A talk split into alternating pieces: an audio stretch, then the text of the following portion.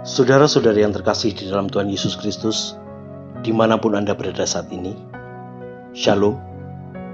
Gembala menyapa pada hari ini diambilkan dari kitab Mazmur pasal 18 ayat 1 sampai dengan 42. Jangan balas dendam. Saudara-saudara, di dalam Alkitab kita ada banyak hal yang sulit dipahami dan tidak jarang membuat kita bingung. Misalnya, soal balas dendam. Alkitab dengan jelas sekali menunjukkan bahwa Tuhan tidak menghendaki kita membalas dendam. Tetapi di sisi lain, ada ayat-ayat yang sepertinya mengizinkan balas dendam. Saudara, salah satu perikop kontroversial yang berkaitan dengan balas dendam adalah Mazmur yang kita baca hari ini.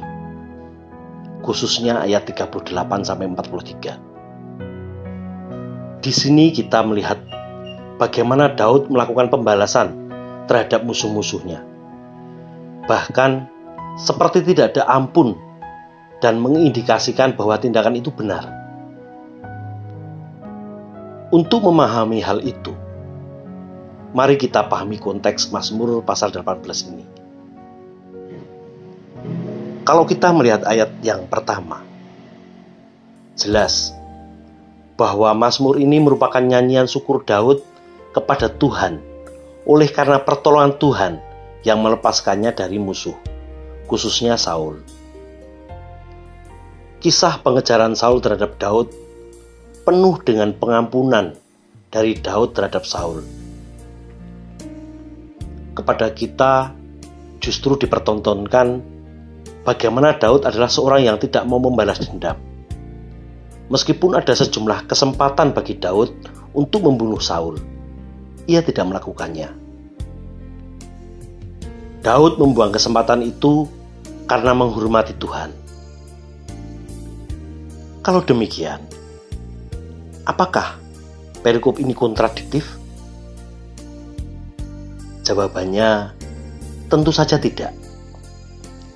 Perikop ini adalah bagian dari pengakuan Daud bahwa segala sesuatu yang ia alami, termasuk kemenangan-kemenangan terhadap musuh-musuhnya, terjadi karena pertolongan Tuhan. Daud hendak mengatakan bahwa apa yang diterima oleh musuh-musuhnya adalah hal yang wajar sebagai konsekuensi atas kejahatan mereka. Bukan hanya kepada Daud, tetapi kepada Tuhan.